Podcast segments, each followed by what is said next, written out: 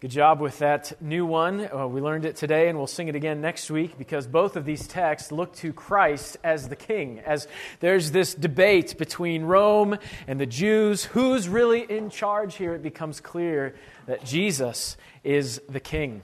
And specifically in this week's text, we see that Jesus is the king of truth. Pilate asks a significant question in this text. He says to Jesus, What is truth? That question continues to echo in the world today. This is really the question that so many people ask, or maybe even worse, they're no longer asking this question and they're looking to their own view of the world as truth. Indeed, this is the temptation to think that the way I see things is the truth about the world. And this is where absolute truth begins to kind of drift out the window as each of us can just kind of decide for ourselves what is true.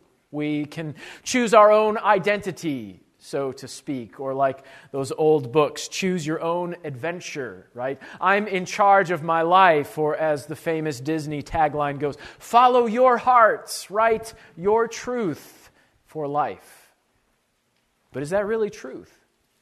Is that really where we should be looking for truth? In ourselves? No.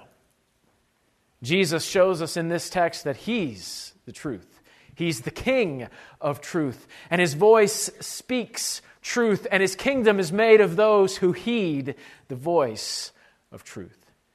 So, friends, as we open to John 18 and study the text that we've already read this morning, we want to learn this together today. In a world of frauds, heed the voice of the King of truth. In a world of frauds, heed the voice of the King of truth. No, I did not say in a world of frogs.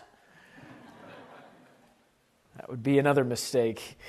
In a world of frauds, phonies, fakes, scams, imposters, in a world of charlatans, heed the voice of the King of truth. As we consider this, the way this court scene unfolds, we see the contrast between Jesus, the King of Truth, and the way the rest of us approach things. And so I want you to notice this contrast. We begin in verse 28 with the introduction. We're setting up the scene here. John tells us that they led Jesus from Caiaphas to the praetorium. So there's our transition. And if you remember back to last week, we studied Jesus' trial with the Jews, first before Annas and then before Caiaphas and the Sanhedrin. This was the Jewish trial. A mock trial. Nothing really significant was decided except that they wanted to put Jesus to death and couldn't do it themselves, so they have to come to Rome. And so there's our transition. They go to the praetorium. So our scene begins there. And I want to try to draw this picture today with locations on the platform. So we'll, we'll start here outside the praetorium. The praetorium was the Roman headquarters for the governor of the region of Judea. You know his name, it's coming up in the text Pilate, there in verse 29. He's the governor of Judea, the representation of Roman authority in the region, and the praetorium was his headquarters whenever he was in this area in Jerusalem. So here come the chief priests and the leaders of Judaism with Jesus, bound in chains, and they come to the praetorium. Now, notice something interesting about what they do here. It says, They themselves did not go in to the praetorium, lest they should be defiled, but that they might eat the Passover. So, what exactly is going on here? Well, remember, this is early in the morning, as the text tells us. This has been a rush, right? Thursday night is when Jesus was arrested in the garden. And so late that night, he goes to Annas and then Caiaphas and through that trial. And they're rushing. This is not typical of the Sanhedrin. Right, think of political debates between the Pharisees and the Sadducees. Think slow, right? Debating back and forth. Well, let's meet again about this. This is how they handle things. But no, with Jesus, they just want to put him to death, and so it's rushed. And with just mere hours, probably now five or six in the morning, they're coming to the Roman courts to try to get this murder to come through. And so there they arrive, and the text says they stay outside lest they be defiled.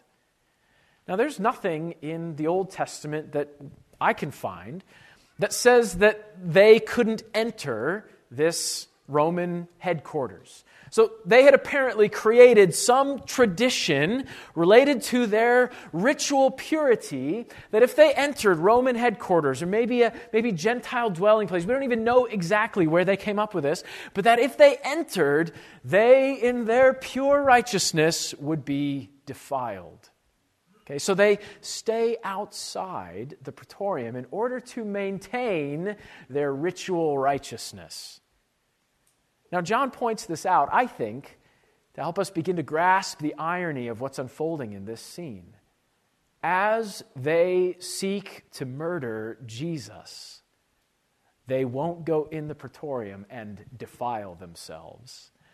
Now, the text tells us that they don't want to do this because they want to participate in the Passover. So, this is now Friday morning. This is the day when Passover lambs are sacrificed, and that evening is when they partake of the Passover meal. Now, do you remember what Passover signifies? Passover was a Jewish celebration looking back to the time when God delivered the people of Israel out of bondage in Egypt. And you remember how God did that on the final nights of those plagues? The angel of death was going to pass over the land and take the firstborn son unless they did something. They took the blood of the lamb and put it on the doorposts and this was how God delivered his people out of Egypt. This is what Passover remembers.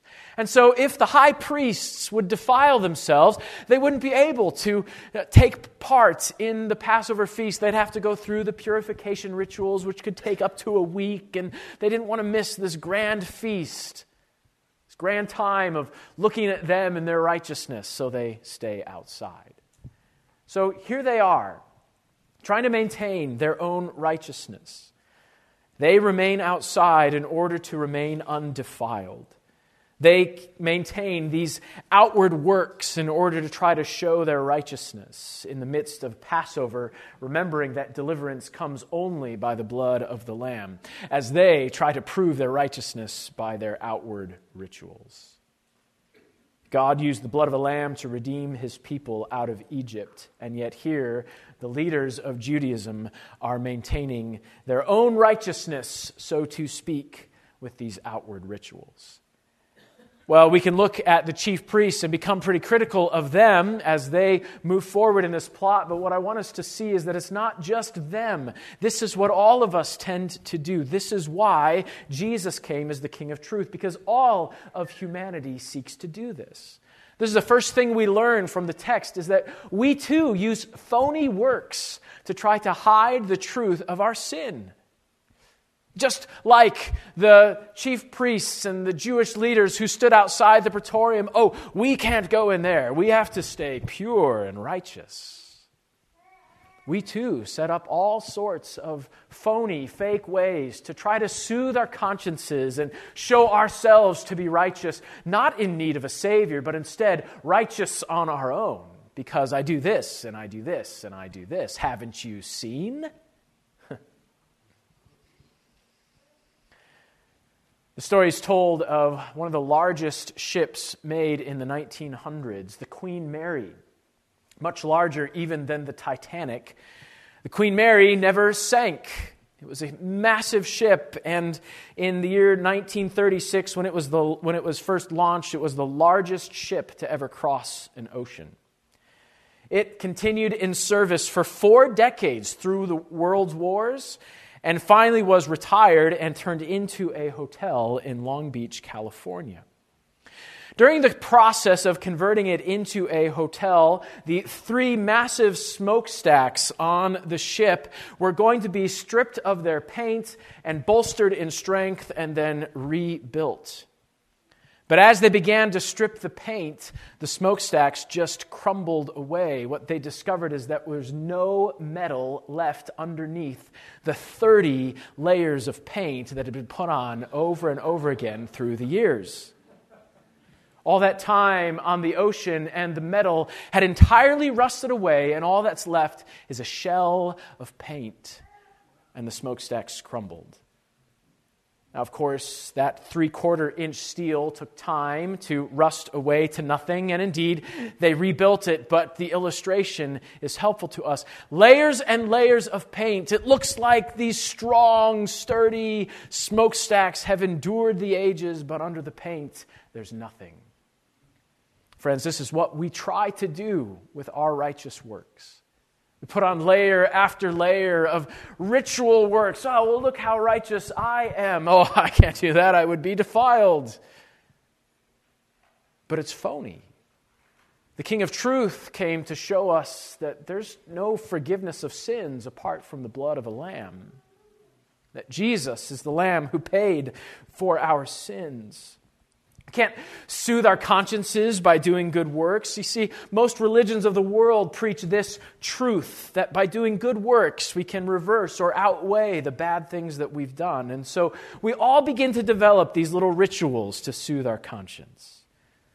Big one today is this be kind movement. As long as we're kind and affirming, we're okay, right? Wrong. There's a deeper issue underlying defilement in our hearts that must be dealt with. Love speaks the truth, and that's the truth that Jesus brought to the world that indeed our deeds are evil. We live for ourselves and we fight and war trying to get what we want, and we've sinned against God. There's only one way to be saved from that sin. It's a person, the way, the truth, and the life, Jesus Christ, the Lamb of God who takes away the sin of the world. And so, friends, if you've not dealt with your sin, if you've been using rituals or righteous acts to try to paint over the rusting metal in your heart, come to Jesus today, who can forgive your sins because he paid for them on the cross. This is what the voice of the King of Truth says to us today as he goes to the cross. Trust in me. I died to bring you salvation. Believer, if you have trusted in the Lord Jesus Christ as Savior, but it may be that you've fallen back into this sort of ritual way of living, depending on your righteous works rather than on the work of Christ on the cross. When asked about your Christian life, do you think first of the things you're doing for Christ? Well, I go to church and I study my Bible and I smile and I'm nice and but all the while God is prodding at your heart about some sin. Rather than confess it and turn away, we just kind of paint on more good works to try to soothe our consciences. The voice of truth, the King of truth, calls you today to confess your sin and then to trust his forgiveness, that his work on the cross is enough. Not just to peel the fake paint away, but to rest in his strong steel, the smokestacks that never rust away, right? You see, the Lamb has paid for our sins. And when we trust in him for salvation, our sins are washed away as far as the east is from the west. And then that forgiveness, that love for Christ begins to compel our good works, not to build up our righteousness, but to show that he is the King of truth. As we continue in the text, we notice more about this contrast between Jesus and the warring kingdoms here. And I want you to see what happens next in verse 29. Pilate goes out to them. So remember the scene. Here are the Jewish leaders, right? The high priests and the, the authorities of Judaism. They're outside, and we have this strange occurrence. Pilate goes out to them. He's supposed to be in charge here, right? He, could very easily say, No, you come here, right? I'm sitting on my judgment seat. You come into me. But no, he goes out to them. And this creates a significant thing in our story. We now have Pilate bouncing back and forth in two from two places. He goes out and listens to the Jews, and then you'll see a little bit later he goes back inside the praetorium calls Jesus to himself and begins to talk with Jesus. And then at the end of the story, he goes back out to the Jews and begins to talk to them in one final scene.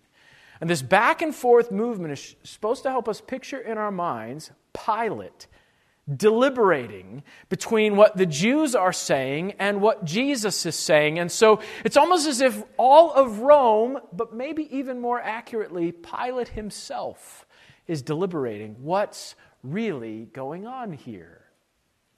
So he comes out to the Jews and he opens the trial as it should be open. What's the accusation? What's your charge against this man? He asks them as he goes out to them. Verse 30 gives this almost laughable response. I mean, just, just hear the pride dripping from this statement to Pilate, the Roman authority. If he were not an evildoer, we would not have delivered him up to you. It's almost like, it's almost like they look at Pilate as asking a silly question here. Pilate's just opening the trial. Okay, what's the accusation? well, do you think we would have brought him to you if he weren't evil?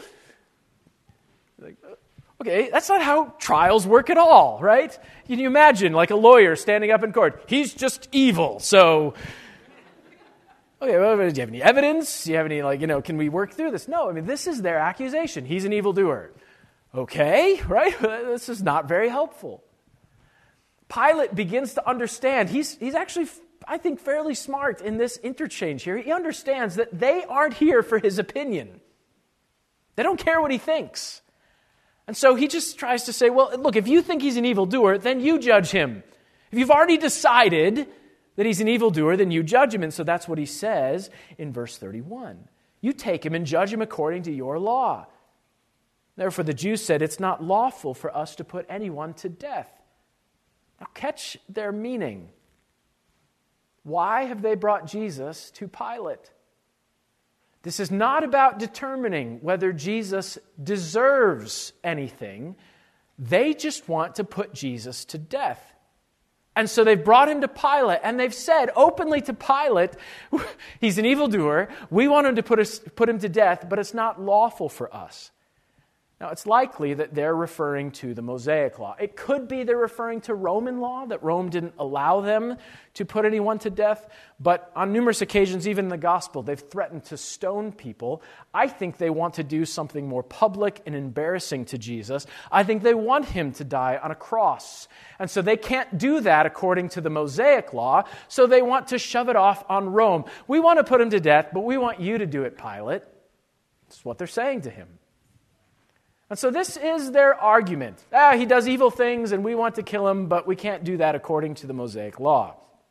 So, Pilate, we wondered if you'd do it for us. Okay.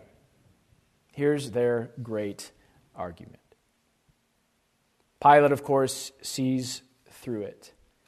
But what we, need to notice here is that as they bring these lies to Pilate, as they call the Son of God, the sinless one, an evildoer, I mean, there's no more foundational lie than that, than to call Jesus an evildoer.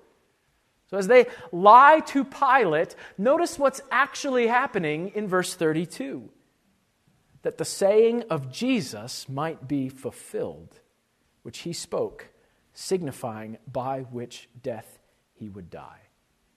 Jesus had already said three times in the Gospel of John alone chapter 3, verse 14, chapter 8, verse 28, chapter 12, verses 32 and 33. Jesus had said that the Son of Man would be lifted up, referring to a cross as the common way of referring to crucifixion in Roman times. And John even points that out for the reader to understand, signifying by what death he would die. Right? So he's talking about being lifted up on the cross. And so here, as the Jewish leaders lie to Pilate and call Jesus an evildoer so they can kill him, what's actually going on is Jesus' word is being proved true. Do you see the contrast there? And here's the second thing we learn from the unfolding of this story. We use false words, but His word stands true always. no matter what lies we come up with, no matter what fake truth we try to present, the word of Christ always stands. And even as these Jewish leaders try to do something uh, deceptive here. Well, we can't put him to death according to Mosaic law, but if we bring him to Pilate, maybe Pilate can crucify him. Yes, this will work. And all it does is prove Jesus' word is true. This is the nature of the King of Truth. And it puts the burden on us. We're like the child that comes to his parent with chocolate all over his mouth. And the parent says, Well, did you eat the last piece of the chocolate cake? No, I didn't have any chocolate cake. Okay. but this is where all of us are. Our words are not true.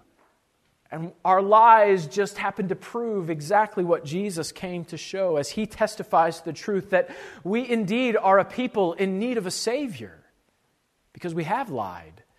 Our words have not been true. We have followed after our own truth, so to speak, and in so doing, we need the sinless one to save our souls. Many things we do to try to justify ourselves. We claim there's no God, or we hold something against him as if he did wrong. He's an evildoer, so I can't believe in a God like that, and so we pretend he doesn't exist without proof or evidence of such. But it doesn't change the truth. We are the evildoers. His word stands true. And the more evil we do, the truer his word shines as a light in the darkness. You see, the King of truth, knowing we were evildoers, went to the cross. He knew this was coming, and he still stepped forward because he knew that we, as liars and evildoers, would need one to save us, one who had never lied, one whose word is always true. So come to the one whose word has never failed and never will. Believer, even after salvation, maybe you try to resist his word. We read a verse of Scripture and point at others uh, they need to get their act together and see what this verse says, but we ignore what God is seeking to do in our own hearts. Or we soften our sin. Well, what I said wasn't completely true. I guess I shouldn't have done that. I'm sorry I spoke that way in front of you. we ignore what our sin really is. We ignore what the Bible calls it sin against a holy God. So, friend, yield to the truth of God's word. See the world as God says it is, because the more we deceive ourselves and others, the more His word stands true. And what needs to take place is that we believe the words of the King of Truth. Notice what happens in this next scene. This scene takes us inside as Pilate has sort of heard enough from the Jewish leaders. Yeah, we just want to put him to death and we want you to do it, Pilate. Okay, let's talk to Jesus. So Pilate goes inside the praetorium, and I, note, I want you to notice the distinction here in verse 33. Pilate goes back into his place where he had his judgment seat, and now he actually calls Jesus to himself. And so Jesus enters the praetorium. And so there it is, just Jesus and Pilate in the room. Pilate opens the conversation by speaking to Jesus with a straight question Are you the king of the Jews? And we don't know exactly where Pilate got this information. The triumphal entry, right, where they're worshiping him and lauding him as king and waving the palm branches was just a few days before this. So it's possible that Pilate had heard news of that. And so that's why he thinks Jesus might be the king of the Jews. It also could be that there had been talk of a Messiah. And Rome would have especially had an ear to Messiah talk because they wanted to put down any kind of revolt, anything that would be a threat to Rome.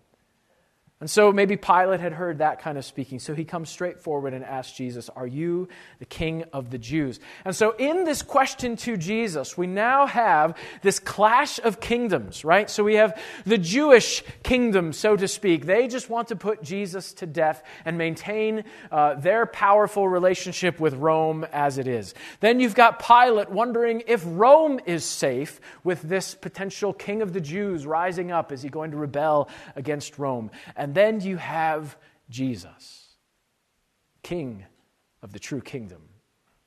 And in this clash of kingdoms, we begin to see what the real debate is between. Is it between Rome and Judaism, or is it something else?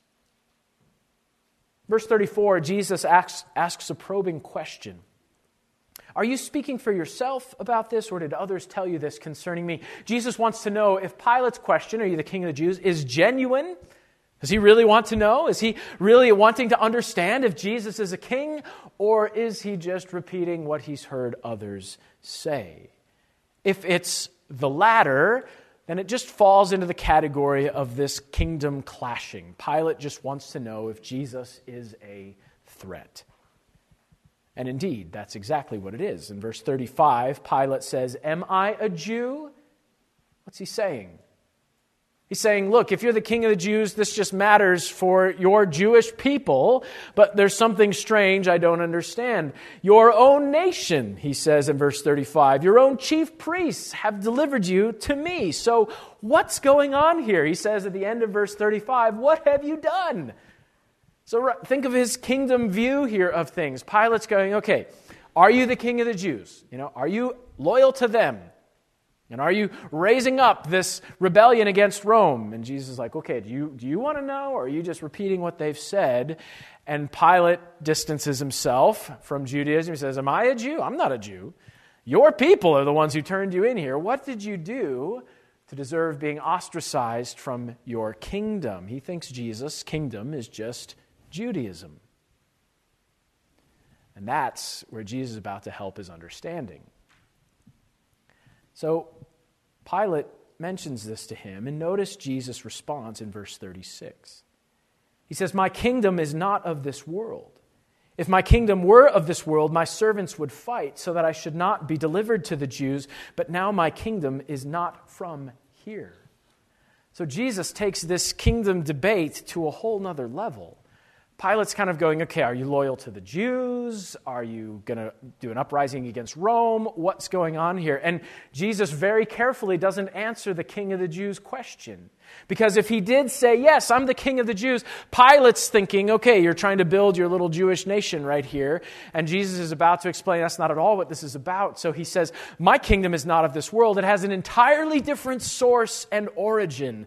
This is God's kingdom that Jesus is here to proclaim. And so he's helping Pilate understand that this, this war, this battle of kingdoms, is not between Judaism and Rome, it's between God's kingdom and the kingdoms of the world. He's opening Pilate's eyes to an entirely different battle that's raging. Jesus' kingdom is sourced in God, it's not of the world. It's different. It's not about Judaism or Roman kingdom or any of that. It's an entirely different kingdom. Now, I want you to notice something specifically interesting about Jesus' statement. He says, If my kingdom were of this world, my servants would fight so that I would not be delivered to the Jews. That's a really interesting statement. If my kingdom were of this world, my servants would fight. They'd handle this like every other kingdom. They'd handle this like Rome, or they'd handle it like the Jews, and they'd just go to battle, like the Jews are doing to Jesus, just trying to put him to death. Fight and kill. That's how worldly kingdoms handle their kingdom issues. Jesus says, If I were from the world, I would handle it that way.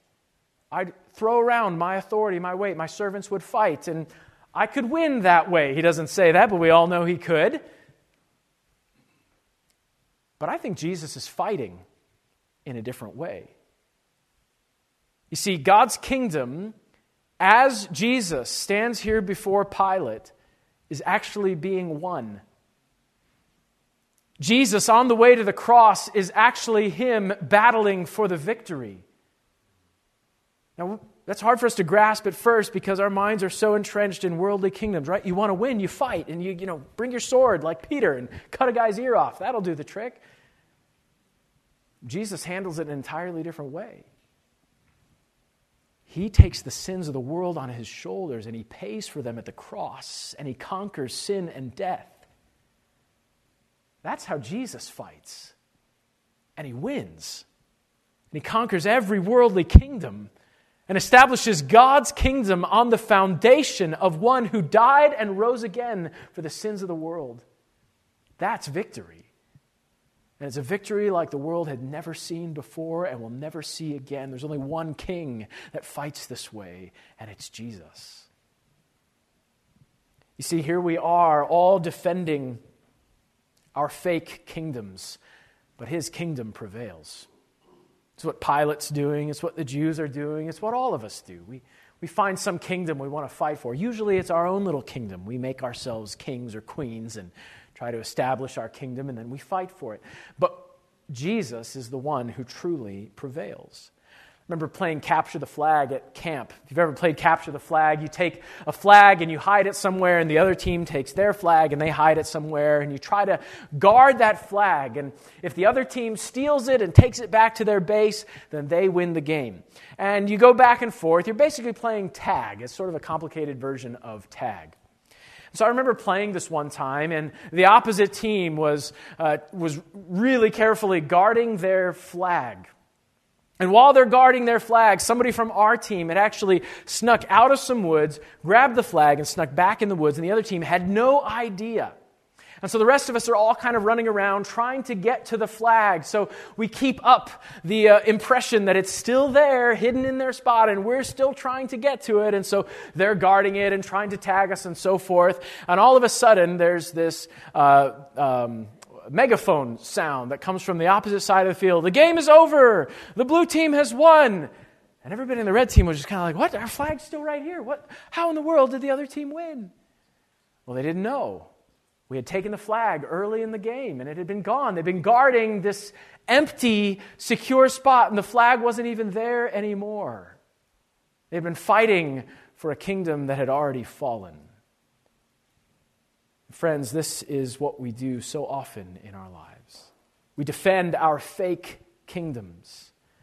It may be that you've never trusted in Christ as Savior. You see, before we trust in Christ, we are ourselves kings and queens of our own little fake kingdoms. We serve ourselves. We have no choice but to do so. We're slaves to our sin. And so we do good things, but it's to get what we want. We manipulate to get what we want. We love others to get what we want. But the cross frees us from that. Jesus shows us a new way. He lays down his life for the sheep the ones who had sinned against him, and he conquered our sin and death. He calls us out of our fake kingdoms to follow him. But even as believers, having trusted in Christ as Savior, having been united with Christ and become uh, citizens of this future kingdom, we can still sort of try to establish our own little realms on earth we begin to see Jesus as just this helpful addition to the kingdom I'm building for myself. Yeah, he, he makes my kingdom a little better. I like having him a part of my kingdom. Question is, am I just building my own kingdom or am I on board with the true king, the king of truth, Jesus? Do you see your life as your own? Is your body yours or his? Is Jesus in your life to make your life better? Or are you following because he died for you and rose again?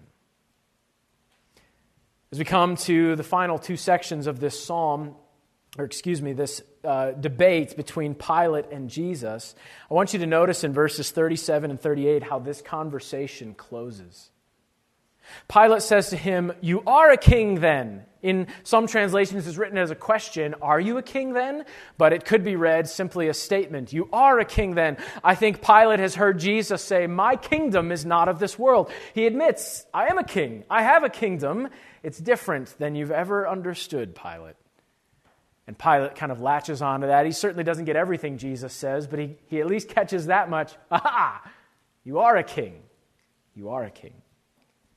Jesus, in verse 37, excuse me, 30, uh, yeah, 37, he confirms that Pilate has said something true here. You're right. You say rightly that I am a king. This is why I was born. This is why I came into the world, that I should bear witness to the truth, the true kingdom, and everyone who is of the truth hears my voice. Jesus explains that he was born to be a king he was sent to the world to bear witness to the truth that God's kingdom is the true kingdom, not these phony worldly kingdoms that everyone sets up. This doesn't surprise us in the Gospel of John. We can think back to John chapter 1, verse 14. The Word became flesh and dwelt among us, and we beheld his glory. The glory is of the only begotten of the Father, full of grace and truth. Or then in John 14, when he proclaims openly, I am the way, the truth, and the life. No one comes to the Father but through me. Jesus is indeed the truth. And he explains this to Pilate. This is why he's come. He is a king, and he's come to bear truth to the true kingdom, and that he himself is truth in the flesh. His final statement everyone who hears, uh, who is of the truth, hears my voice, I think, in a sense, could even be an invitation to Pilate. I am the truth, Pilate. If you would just hear my voice, Listen to me. Don't be worried about Judaism or, or Rome. There's a real kingdom. I'm bearing witness to it before you right now.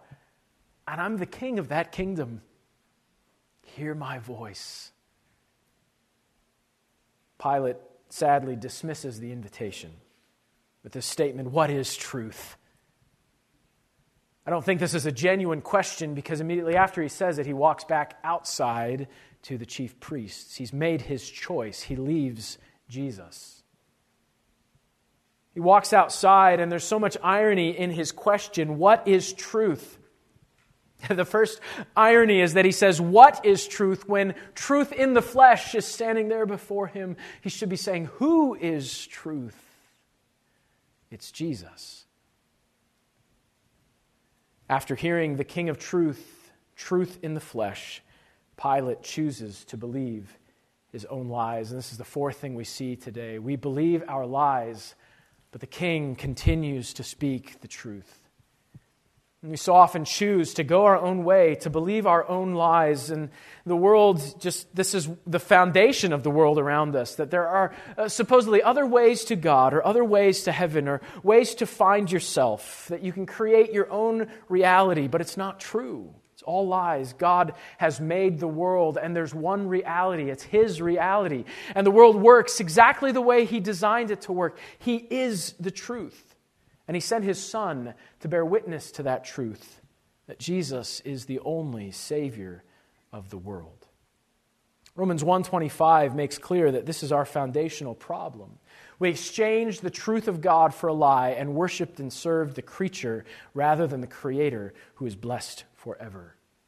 So, friend, listen to the voice of the King today. He speaks truth. He calls you to repent today, to believe in the Savior that God sent, the King of truth. See, He died for your sins and alone won the victory over sin and death and lies. And He is now exalted to the Father's right hand.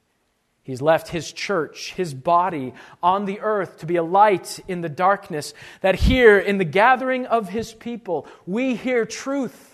And the voice of the King of Truth still resonates on the earth and calls those who believed the lies of Satan, the lies of this world, to come to faith in Jesus Christ, the true King.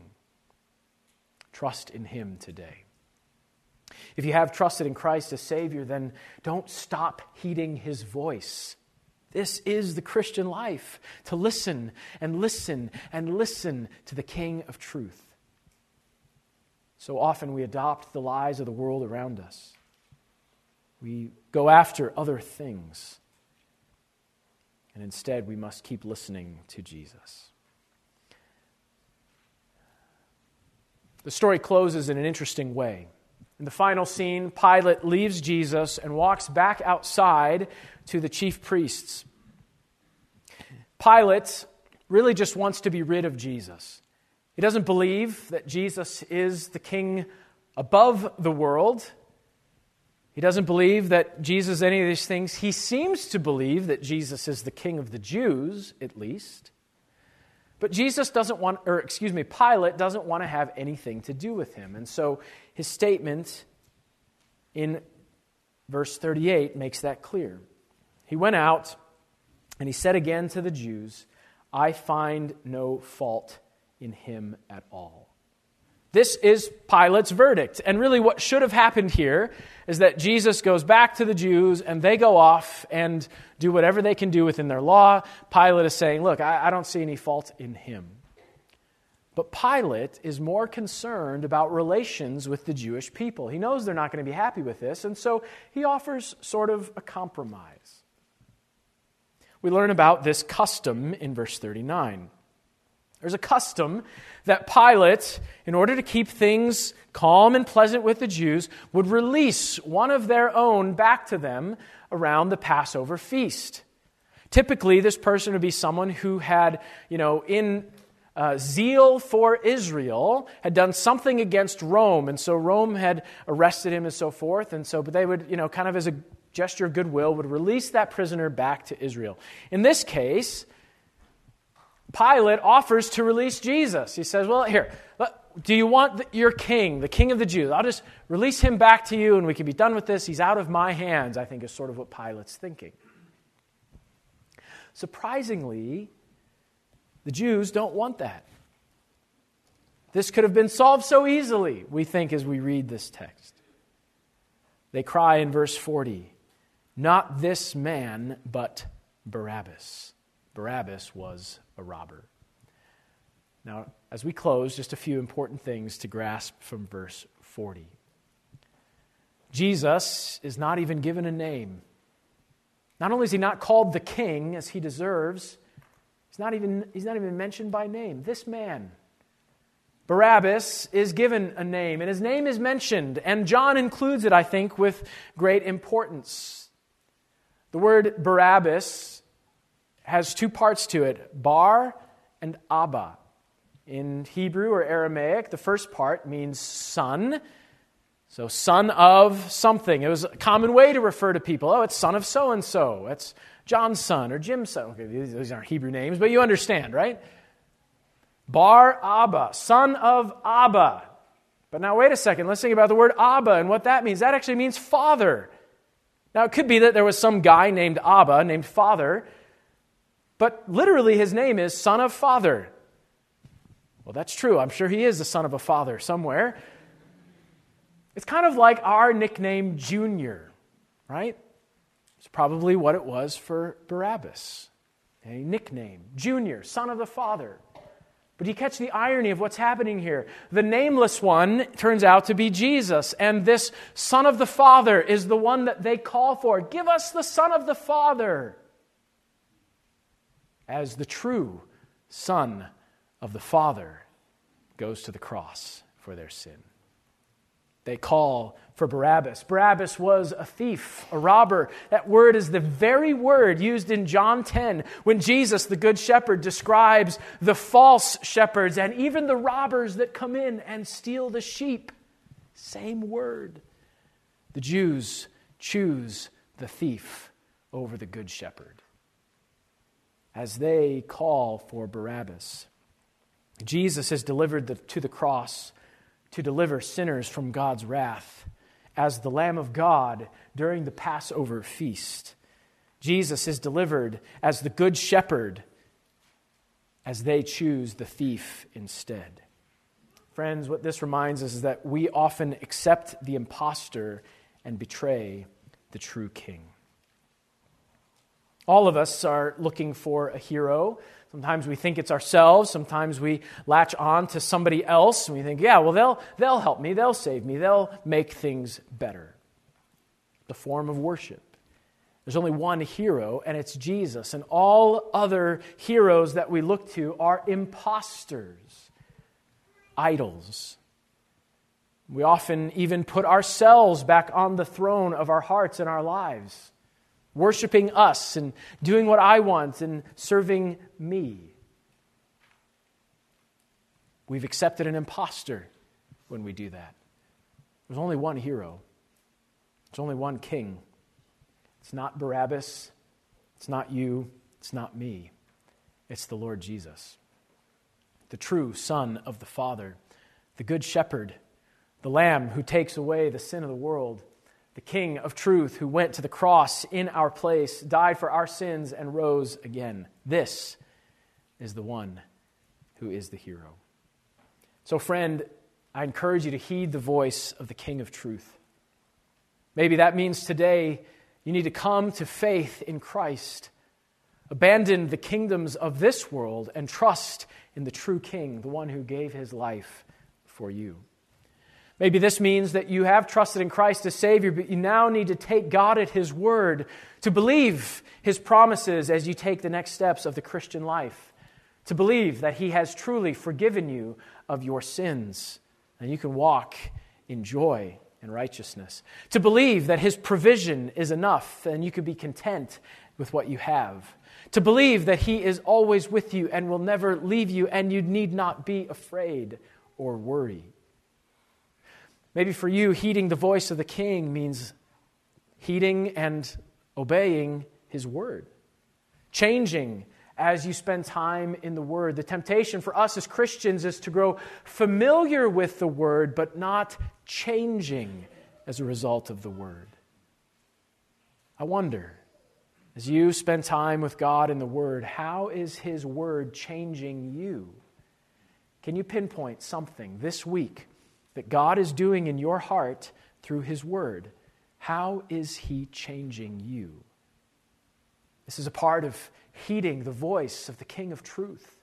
He's conforming us even today into the image of Christ, the true King, so that we will bring Him glory in His future kingdom. Heed the voice of the King of truth. Let's pray together. Father, we thank you for Jesus on his way to the cross and the incredible picture that's drawn here. The kingdoms of this world, Pilate and Rome and Jews, battle with one another for authority and power. And we see that Jesus, all the while, is in complete control, doing exactly what he knows he must do to bring salvation, being the hero and the king that no one else can be the Lamb of God who takes away the sin of the world.